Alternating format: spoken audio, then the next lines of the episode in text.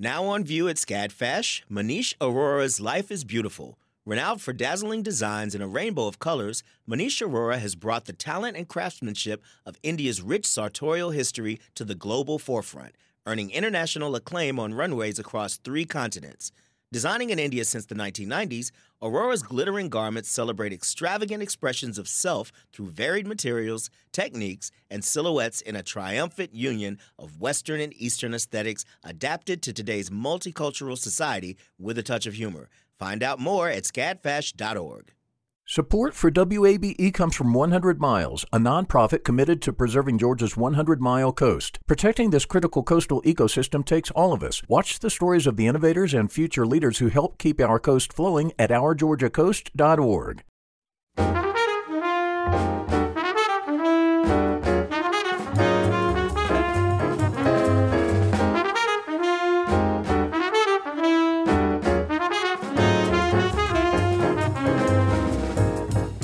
From WABE in Atlanta, this is City Lights.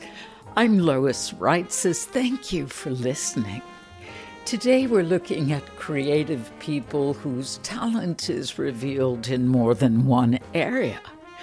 Rabbi Michael Lapidus is an educator and singer songwriter. His latest musical inspiration came during the recent Biden Harris inauguration. We'll hear that song later in the hour. The famous restaurateur and chef Alexander Smalls studied voice and became an internationally renowned opera singer.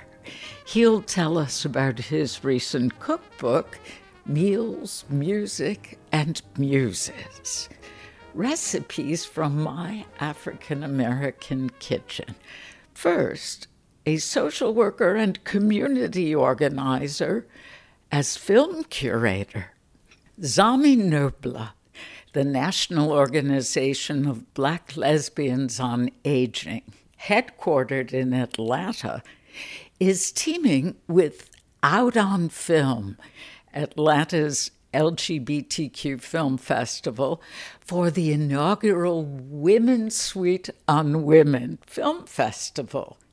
Mary Anne Adams is the founder and executive director of Zami Nobla. She joins us now via Zoom. Welcome to City Lights. Thank you so much, Lois. I am delighted to be here. I love the show. Oh, well, thank you for saying that. Now, we said what NOBLA stands for, the acronym. What does ZAMI signify? That's a great question. We are actually paying homage to Audre Lorde, who is our patron saint. Uh, Zami is a Carriacou word that means women who work together as friends and lovers. Ah, okay. So, hence Zami Nobla. Yes, it was actually the title of Audre Lorde's biomythography, Zami, A New Spelling of My Name. Yeah, I saw that in just falling down a little rabbit hole about her preparing for this. Yes.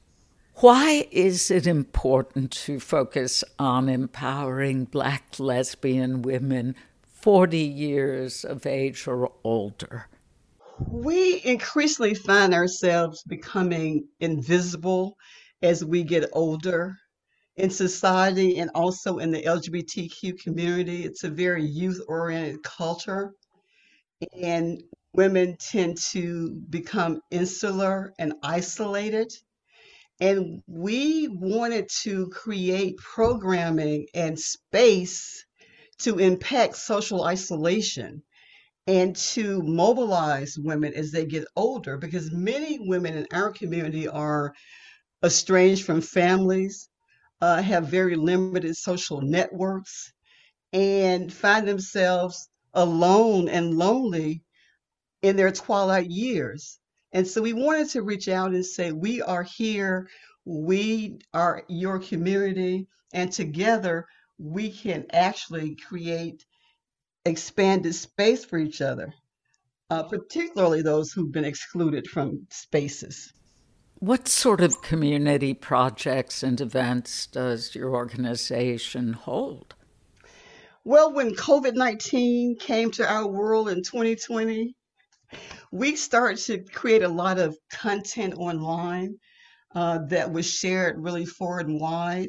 We produced uh, concerts, uh, we had comedy shows, we had a DJ battle among our members. that was a lot of fun via Zoom. We also had an art, cocktail, and tea show. We began a weekly yoga class called Slow Your Roll Yoga for women 40 and older. And this is a partnership with AARP. And it was so successful last year, Lois, that we are doing it again this year. And it's at no cost for any woman over the age of 40. And we have mothers and daughters and cousins and aunts joining us for this wonderful weekly class. We are thrilled about that uh, because it was designed for women over 40, over 40 bodies. And that's why it's called Slow Your Roll Yoga. Uh, we also have ukulele class. Uh, we received a grant from Columbia University to start to rearrange African American spirituals for the ukulele. Oh my. And we're teaching this class online for the next nine months, and then we will premiere our ensemble. So we're thrilled about that. Oh, that's fantastic. Now, within the Out on Film Festival, this mini festival is called Women Sweet on Women. Would you talk about the title and how it's linked to an artistic program created by Zami Nobla. Absolutely. In 2015, during the Decatur Book Festival, the poet Nikky Finney came to town. Oh, we, yes. and we wanted her to headline an event for us while she was here. And I've known Nikki for a number of years, and I was in conversation with her about what we could call this event that we were we were going to hold at Georgia State University. And we tossed around some names, and I'm not sure if she came up with, with Women Sweet on Women or if I came up with Women Sweet on Women, if it was a collaborative effort. Because she's a poet, she probably came up with Women Sweet on Women. But nonetheless, it was a literary effort, and we named it Women Sweet on Women. Oh, she was amazing in conversation. I had her on our show. I think it was more recent than 2015. I think it may have been 2018. Actually, it was one of those Georgia State University public intellectual lectures she was giving. And we talked about when she won the National Book Award for Poetry, and John Lithgow saying it was the most fantastic acceptance speech he had ever heard. Yes. That was special. Yes. Now, how did the partnership between Zami Nobla and Out on Film come about? Well, since 2015, uh, when we had that first Women's Sweet on Women literary program, we've had a number of ev- events since that time. And we really developed that, expanded that, that first program to amplify the creative expression of Black lesbians and empower and affirm women who are marginalized and rendered invisible and, and excluded from traditional art spaces. And so when COVID happened, our membership came to us and said, we really want to have events that not only allow us to come together in community, but also events where we can see ourselves, where we can feel good about who we are. And we had been wanting to have a film festival for a long time, but didn't quite know how to pull that together. And this seemed like a perfect time, Lois, to do something like this. And so I was speaking with Hillary Thomas, who is the associate director, state director for AARP Georgia, and she mentioned Jim Farmer. And of course, I know Jim and know who Jim, I don't know Jim personally, but I, I knew who, of course, out on film, I've attended their events. And so I called them up and they were so gracious and so welcoming and just said, absolutely, Mary Anne, whatever we can do, we are here. And so it just started from there. It's been a very respectful, collaborative event. They've been very generous with their resources. And we thought we would put on this mini fest. Uh, we have a lot of members and a lot of supporters who are alone, isolated. And we also wanted to amplify those Black lesbian filmmakers who don't really get a lot of shine, who don't really get the recognition that they deserve. And we wanted to also bring them to a new audience, Lois. Some of these films are 20 years old, and many, many, many, many folks have not seen them. So it's really an intergenerational offering. The documentary, A Litany for Survival The Life and Work of Audre Lorde, will be shown at the festival on opening night. For those unfamiliar with Audre Lorde, who was she? Audre, for so many people, has just been a beacon of light. And you're right, A Litany for Survival by filmmakers Ada Gay Griffin and, and, and Michelle Parkerson uh, is going to headline this event. And that was very intentional because February 18th is Audre Lorde's 87th birthday. And she this film represents her journey through six decades of the 20th century. From the time she was a, a Harlem schoolgirl in, in, in, New York to when she was editor of the Hunter College Student Literary, Journal. And later she was a she called herself a poet, a mother, a lesbian. Uh, she was a college professor. She was a librarian. She was a breast cancer survivor. Uh, and she was actively committed to Black women's liberation. I mean, I didn't think Audre Lorde really coined intersectionality before we'd even heard of the word. She built these movements with Black women in not just the U.S. but also South Africa and Germany and the Caribbean, you know, which was her parents' homeland. She has a dozen volumes of public, published nonfiction and poetry and essays and memoir and just countless speeches and, and, and readings and anthology contributions. And she mentored so many women and just really inspired this community of Black lesbian writers and artists and students and thinkers um, to make these personal and political commitments to activism and, and social transformations. Um, she also, I want to add, was the Poet Laureate for the state of New York in 1991. And she was just a, a revolutionary vision for the future. Google Doodle is going to feature her on the Google search homepage on February 18th, her birthday. You know you have arrived when Google features you. Now, there's going to be a second film about Audre Lorde called The Edge of Each Other's Battles, the vision of Audre Lorde. How do these two films differ? At the edge of each other's battles, the, the vision of Audre Lorde really centers intersectionality around a conference that women put on during the last stages of her life.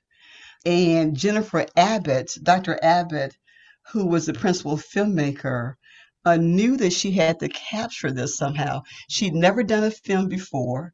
Uh, she was able to just get cameras and a crew that was unpaid. And it really took her 10 years to bring this film to fruition. Uh, there's some footage in A Litany for Survival that Dr. Abbott graciously gave them to complete their work. For those of us who live at the shoreline, standing upon the constant edges of decision, crucial, alone. For those of us who cannot indulge the passing dreams of choice, who love in doorways, coming and going in the hours between dawn, looking inward and outward at once, before and after, seeking nows that can breed future. There are a lot of overlays in the film, but but but but certainly the film at the edge of each other's battles is centered around a conference and everything that happened in that conference and women who threatened to boycott that conference because they did not see themselves represented. Uh, Asian women and black women and white women came together and they talked about their differences and they were able to put this conference on and you see all of that um, and I, I think the, the, the way that Jennifer was able to capture that uh, unadulterated, just the, the, the, the vulnerability shown by these women, women speaking their truths, and the pain that they felt by not feeling included. Uh, and you know, during that time, there were a lot of different movements going on. We, we had the feminist movement, we had the anti-war movement, uh, we had the LGBT movement, we had the civil rights movement. There was so much converging, and all of that, I think, is really done extremely well in this conference. The 2015 documentary Mind Game, The Unquiet Journey of Chamique Holdsclaw, will be shown at the festival, and there will be a talkback with Holdsclaw herself. In addition to being a legendary basketball player and Olympian, she's also an advocate for mental health. How does this documentary address her own struggles with mental illness? Chamique, in her talkback, really dives very deep, and she talks about the issues that were confronting her as a young black girl in New York being raised by her grandmother and then coming to Tennessee and that being such a cultural shock for her and how that really impacted her mental health, not really feeling like she could reach out because she was really the hope for her family and for her community.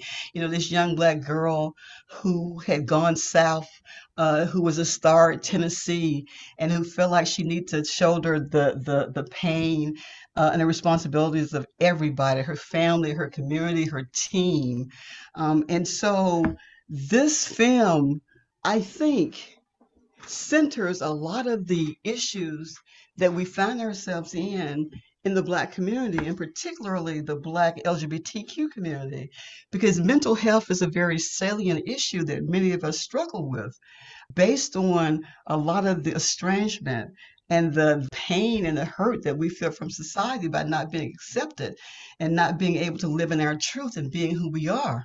Um, and so, Chamique was so gracious with her time in this talkback and really explaining uh, how she's she's coming through that with therapy, which sometimes is a bad word in some communities and that this is a lifelong struggle for her. But she feels the best she's ever felt in her life because she is healthy now, mentally, physically. She's eating right. It's, she's doing what she can do, and she's speaking about her struggle to, to kids in school, to teachers.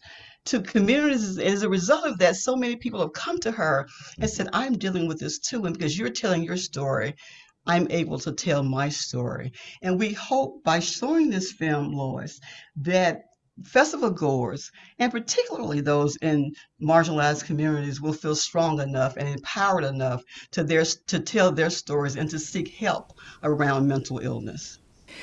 This four day mini film festival will highlight Black women and their many contributions and heroic efforts made to the LGBTQ plus community. What is the significance of having an established film festival like Out on Film dedicate their platform to this underserved community? First of all, it represents the fact that white gay men and black lesbians can work together. And we can work together in a collaborative way. That we can take our resources and we can help each other.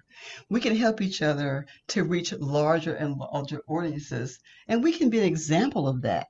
I believe, Lois, that the only reason we're on this planet is to help one another. Why else are we here?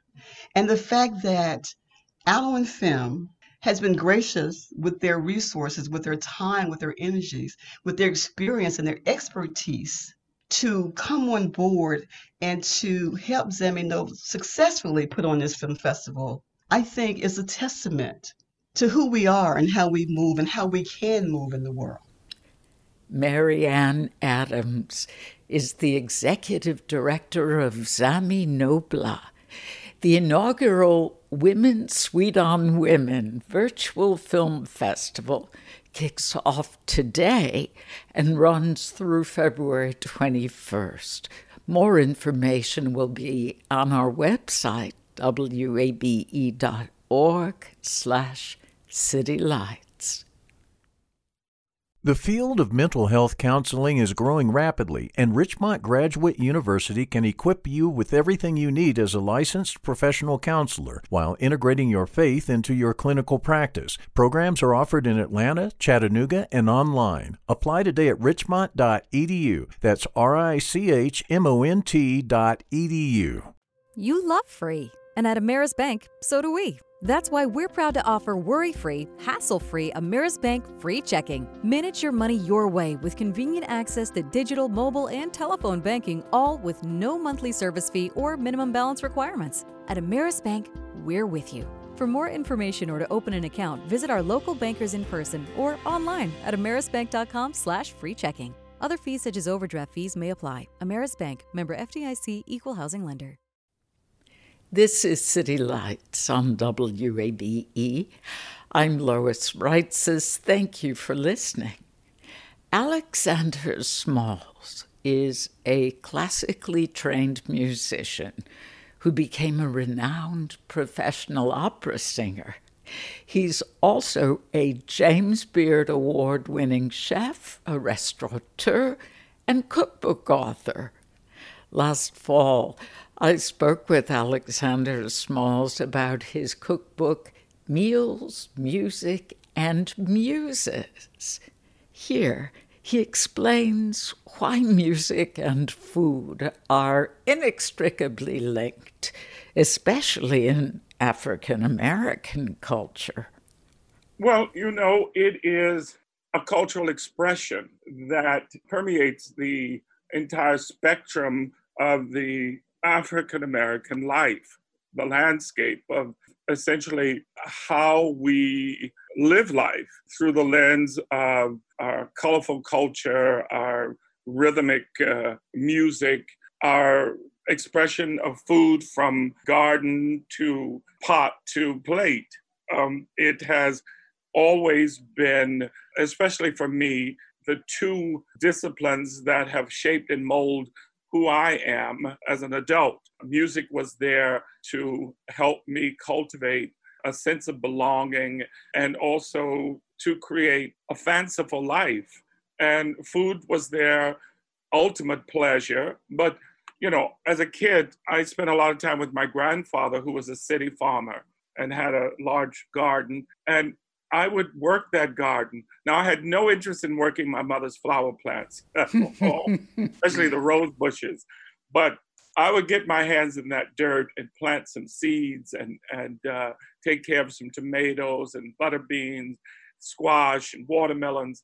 I loved it. And then that transition that happened from the garden to the pot to the plate. And music was the backdrop for all of it. Yes. Wonderful. You you write that far beyond food inspired tunes such as Beans and Cornbread, one of my favorite, or Pepper Pot and Grits Ain't Groceries, in the African American cultural canon, food and music served a dual purpose. Would you further elaborate? I think I answered both questions at once. but you know, I, I mean, the subject for me is an endless soundtrack of my life. And this is why the book Meals, Music, and Muses really was so gifted for me at this time, having written three books, having had a, a, a number of careers. You know, I look back at how the music and the food created every container for all of my experiences in life and continue to. I mean, I essentially I opened my first restaurant to take my kitchen public to essentially feed and serve and nurture the world. So it is an ongoing theme that resonates with me strongly personally, but I feel particularly with the African American uh, community. I mean, the two were so accessible, you know, because you could make up a tune and clap your hands and, and, and, and slap your hip and hum your way to glory if you needed to. and if you had something good to eat on that on that journey, it made it even better. oh, I have to say, your laugh is is such a wonderful reflection of that joy and definitely the laugh of a trained opera singer. when did you first realize you wanted to explore the food of the African diaspora? Well, you know, um, uh, it started as a child um, without any consciousness that I was planting the seeds to really dive into the concept of food as lore and history and, and a tale, if you will. I grew up in Spartanburg, South Carolina, already a transplant from the family's foundational birthplace, which was Charleston and Beaufort in the Gullah Islands. And when my grandfather moved the family to Spartanburg, which was maybe three and a half hours away, we took all of our customs. So none of my friends ate the food that I ate. Their food was more Piedmont, Appalachia, but it wasn't as defined as Gullah Geechee cuisine, that low country food that exists in the, in the perimeter of Charleston, Savannah, the Gullah Islands. And so I knew that we were different just by what we ate and how we cooked and how we prepared. And my grandfather would lead us, oh, every uh, few months back to Charleston in a car caravan. And we would, you know, go there periodically, taking things to family members down there, but coming back with moss from the Gullah country hanging from the remember when we had antennas as kids on cars? And we put moss in the back window. And there would be crates of live crab and, and there would be oysters. And all of these things produce that my, my family would bring back from there. And then there would be this big, not really a party, but it turns into a party because the music is playing and we're in the backyard with the newspaper on the picnic table and boiling crab in the big black pot outside in the backyard and a table picking crab. Everyone was picking crabs and and it would be this incredible ritualist gathering that always stayed with me. So as I developed and went through my classical training and my classical career, performing, you know, throughout Europe, and I came to the point where I understood that what I wanted to do, actually, what happened really is that I hit the glass ceiling, if you will, as a black male opera singer, not able to move into the next level. I had sung in the opera houses uh, throughout Europe, Paris, Rome, Germany, at Frankfurt, so after singing all over Europe, coming back to America, auditioning, trying to break through, particularly at the Metropolitan Opera House, I finally decided that whatever I was going to do professionally, I had to not only own a seat at the table, I needed to own the table. And that propelled me to open my first restaurant. 18 months after that disastrous last audition, I began to develop the foundation and building out my first restaurant, Cafe Beulah, in New York City, which was 1993, I believe. Gosh, it's so mind boggling. That wasn't so long ago. And yet, I was interviewing Morris Robinson, wonderful yes. opera singer who lives in Atlanta. We are blessed with, oh, gosh, a, a whole group of internationally acclaimed singers who happen to live in Atlanta. And Morris was talking about why he did not take on the role of Porgy until 2016, and he only did that because La Scala came calling for just the reason you said he wanted to make sure that he could get enough roles under his belt so that he wouldn't be typecast and Porgy wouldn't be the only opera for which he'd be considered, but just in that generation between you, there were many more roles available to him. Yes, I mean, uh, and and he is a fine singer. I had the pleasure of hosting him at my supper club. Richard Parsons and I reopened Minton's Playhouse in 2013 in New York, and one of the patrons of the Met bought out the club to have a private evening with Morris. You can imagine how special that was. And as the executive chef, I created a meal that complemented uh, that very special evening. So, bravo to him. And he was very wise to make those choices. Unfortunately, I didn't have those choices available to me because essentially it was Old Man River or it was Porgy and Bess in the United States. And I remember when the Houston Grand Opera came calling and offered me the role of Jake. Uh, I was a young grad student at the Curtis Institute of Music in Philadelphia. I had this amazing teacher from Israel, and she was extraordinarily happy for me, but also afraid for me. And she said, I will give my blessings for you to take off with the Houston Grand Opera and have this experience. But let's say it will be two to three months and you come back. And I said, Yes, of course. Well, two and a half years later. I mean, you know, when you take uh, the boy out of the country and show him Paris and show him Frankfurt and Berlin and Rome and London it's hard to put a stop to that. Oh yes, and a Grammy you did not mention. Oh gosh, you know all of that that came with that moment. You know, I was so young and so impressionable. I didn't realize that in that moment I was also essentially writing my fate, and it was while it was the debut, it was also the the kind of finale, if you will, of my classical career. I mean, after Porgy, I, I did a lot of recital work, stuff like that. Like many uh, Black male opera singers who moved to Europe so they could sing the classical music, I chose to move to Europe to study and also do recital work, but not opera, because the opera houses of Europe, particularly the ones in Germany, would exhaust the singers.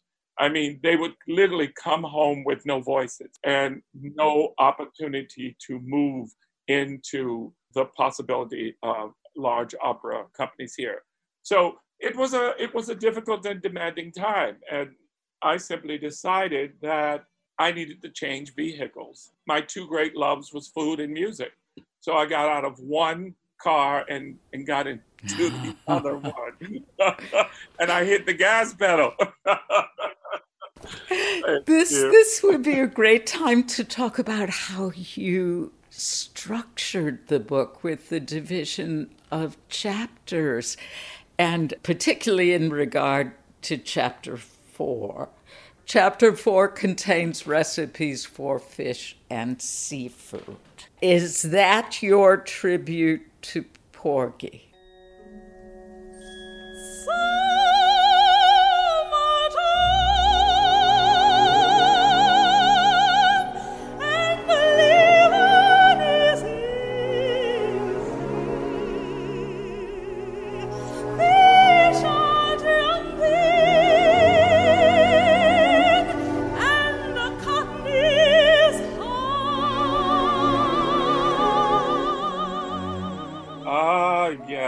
catfish roll, you know?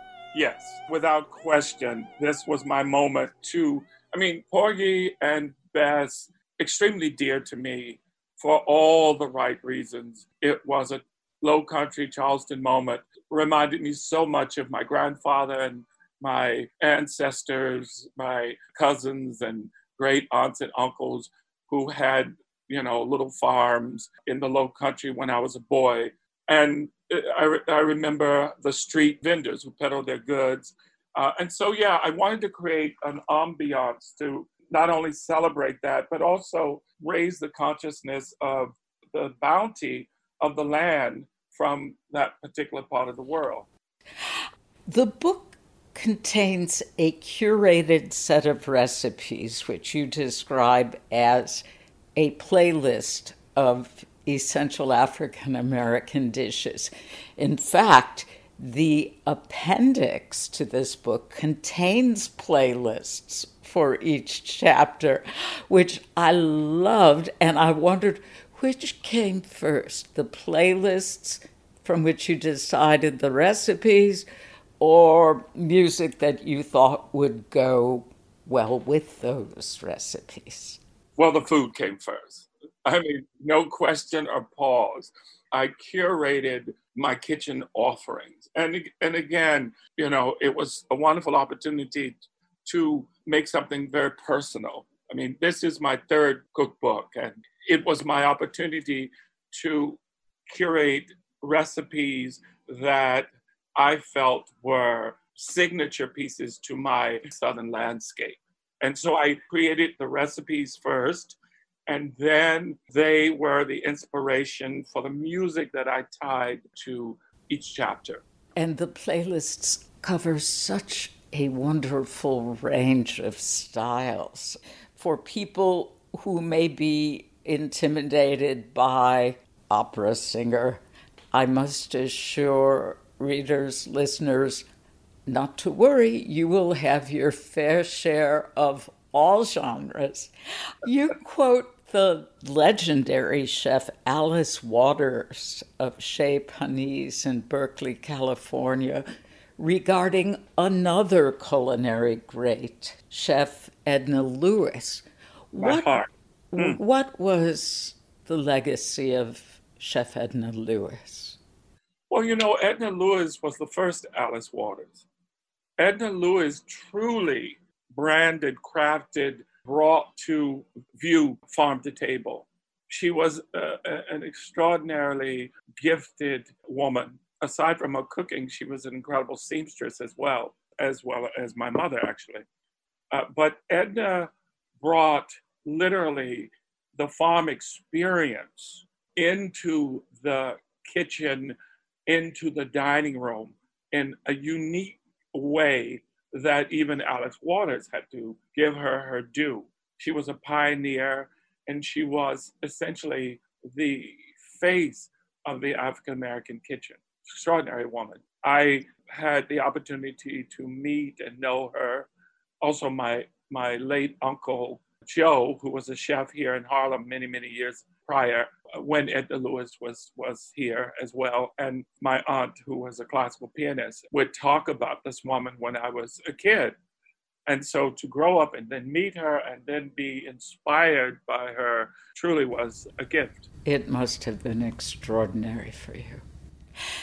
In your acknowledgments, you write, tracing the steps of our ancestral people, we fused together a culinary conversation in the kitchen. Alexander Smalls, thank you for this culinary conversation. Thank you for having me, letting me sit at your table, and I've enjoyed it. Cookbook author, restaurateur, chef, and renowned opera singer Alexander Smalls. His new cookbook is Meals, Music, and Muses Recipes from My African American Kitchen. In his first presidential inaugural address, Abraham Lincoln appealed to the better angels of our nature, urging Americans to recall and preserve what made the Union great and worth preserving. In his recent inaugural address, President Joe Biden invoked the phrase, and that inspired a song by Rabbi Micah Lapidus. He joins us now via Zoom. Rabbi, welcome back to City Lights. Thank you, Lois. It's wonderful to be with you. The first time that we chatted, it was a song you had written for the Atlanta Falcons, Rise Up, before they entered into the Super Bowl. Now it is on another plane that you come to us. Please tell us about your most recent composition. I had uh, the good fortune of being able to watch the inauguration uh, with my wife and with my young children, my daughter in fourth grade and my son in first grade. It had been a while, to be perfectly honest, since we had uh, given our children an opportunity to hear uh, the president speak. And so we waited with bated breath to hear what message he would have for our country. And as he spoke, I felt my heart softening. Uh, I felt my daughter, who's a little bit older, uh, leaning in, um, curious and inspired. And when President Biden spoke of Better Angels, um, instantaneously I knew that the song uh, would come come from me and needed to be written. I read that you said the song sort of wrote itself, did you feel like you were a vessel afterwards or, or during the inaugural speech? That's a, a great way to characterize song the songwriting process. Sometimes we think of uh, of the person who composes music as a as a songwriter. In my in my more um, in my more powerful experiences with songwriting, I'd like to think of myself as a song discoverer. And so I do feel that the song sort of manifested itself for me, and I had the, the pleasure of having a, a pen in hand and being able to capture some of the lyrics as they, as they more or less wrote themselves. Let our better spread their wings as the human heart she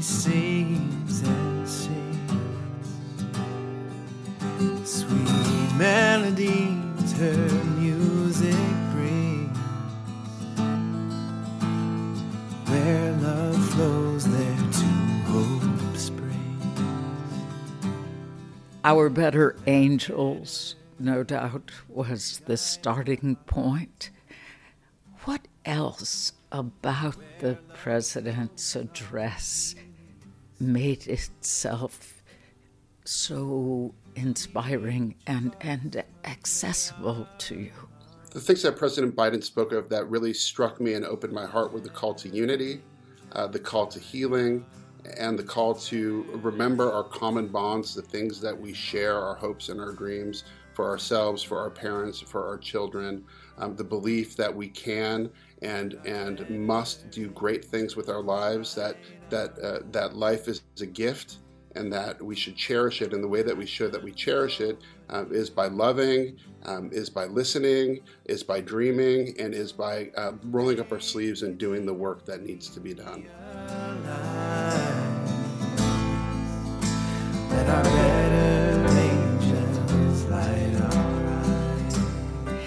Now, the recording we have and what you posted on YouTube was performed by Will Robertson.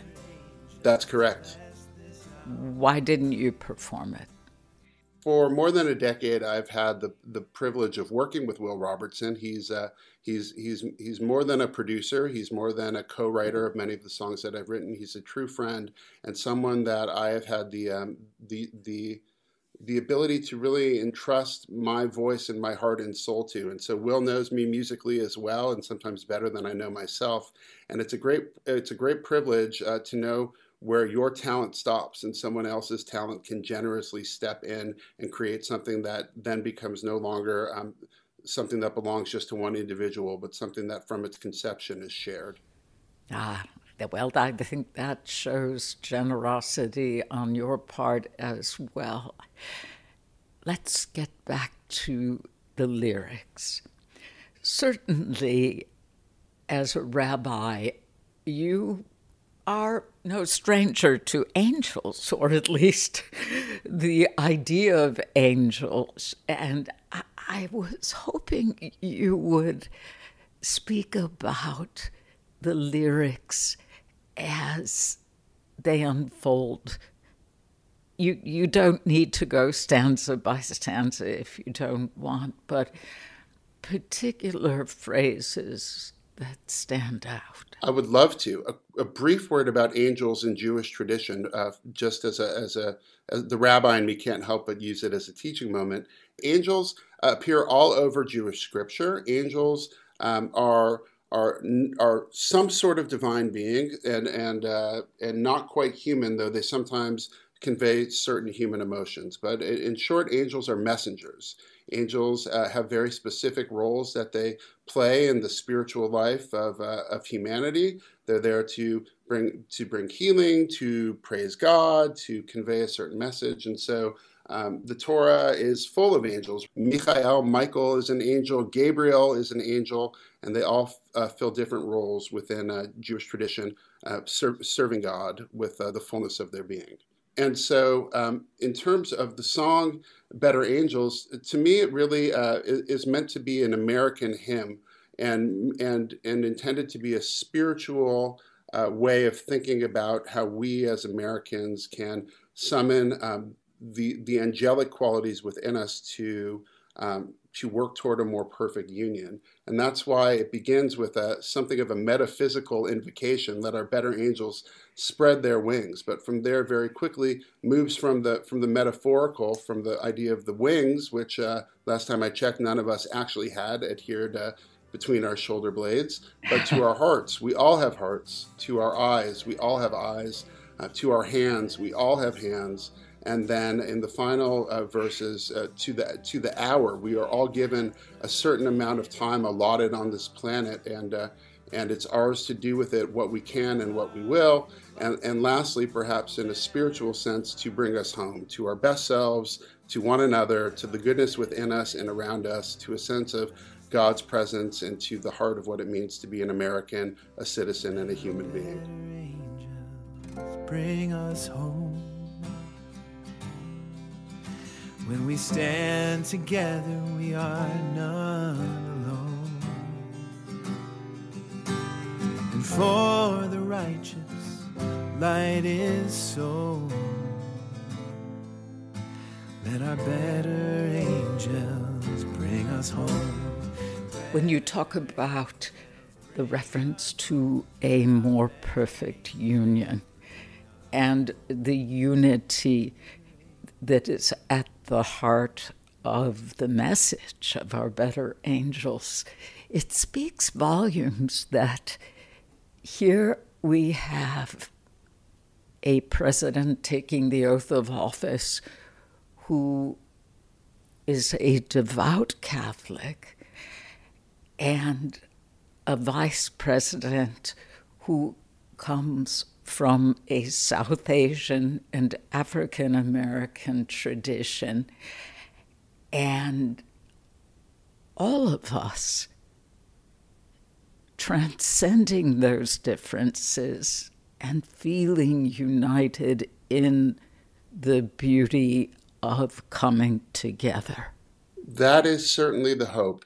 And um, we, we transcend our differences, but we also carry them with us and we hold them close to our hearts because we know uh, that that at the heart of our humanity is the desire to to to be unique, to to have our own story, to have um, to have our own gifts and talents and hopes and dreams, but to recognize that um, that that at a certain point we share those with our neighbors. And so I think that one of the great messages of Judaism, one of the great messages of America is that diversity uh, and unity uh, are completely um, consistent with one another, and that when they coexist, something truly glorious and, and godly takes place. Hmm. Rabbi, in what ways have you witnessed music help people cope with the difficult year of 2020? Music is a constant companion. I, I, I, wonder if the if the truest language of our heart is isn't poetry or isn't music. I think that that all of us have a song to sing. I think that music comforts us, music challenges us, music reminds us. Um, music can help can help us remember who we are uh, and what we stand for. And so I think that particularly amidst the loneliness, um, hidden behind the masks, the inability to touch one another so often physically, to be together in community. Music is, is very much uh, one of the connective threads that preserves that sense of shared humanity that, that this brilliant um, and, uh, and, and, crippling pandemic uh, threatens, threatens to take away from us. Have you written any more songs since the inauguration? I really appreciate that question. In fact, I, I have, Lois, and perhaps I would end with a little bit of a teaser. I had an opportunity to write a song uh, in memory of one of the great Americans, another Atlantan, uh, a fellow by the name of Hammerin' Hank Aaron. Oh. And that oh. song, uh, called "Keep Swinging" is uh, is a song that really reminds us that baseball is a metaphor for life, and that in addition to um, knowing how to hit a home run unlike any other, um, the, this great American hero um, encountered some of the ugliness uh, that still leaves a residue and a stain on our country, but that he greeted it with courage and that he greeted it um, with grace and with poise, and that um, so much more than a baseball hero, Hank Aaron is an American hero. And also, I, I would just perhaps end with this on a very personal note. As you and I are speaking, today's the 35th anniversary of the Challenger uh, space shuttle tragedy. I was uh, seven years old, six, seven years old when that happened, and it was a defining moment in my life. I, I literally can't think about the Space Shuttle Challenger um, without crying, and I'm not a particularly uh, sentimental person in that respect, but I finally, perhaps knowing I was speaking to you, knowing that it's a, a new page in the history of our country, um, I, I, finally was able to put some lyrics together for a song that commemorates uh, the seven heroic uh, pioneers, American heroes who were who lost their lives on the Challenger that day. Would you come back on to share that music with us? It, there would be no greater honor. Oh, Rabbi Micah Lapidus, thank you very much. It is truly my pleasure. Thank you, Lois. That was Rabbi Micah Lapidus. He's the director of Judaic and Hebrew Studies at the Davis Academy and composer in residence at the Temple. His new song is called Better Angels, and it's out now. More information will be on our website, wabe.org slash citylights. You've been listening to City Lights, our daily celebration of Atlanta arts and culture. City Lights producer is Summer Evans. Shelley Canavy is our engineer. And I'm Lois Reitzes. I'd love it if you'd follow me on Twitter at L O I S R E I T Z E S. You can also follow us on Facebook at WABE City Lights. Thanks for listening to member supported WABE, Atlanta's Choice for NPR.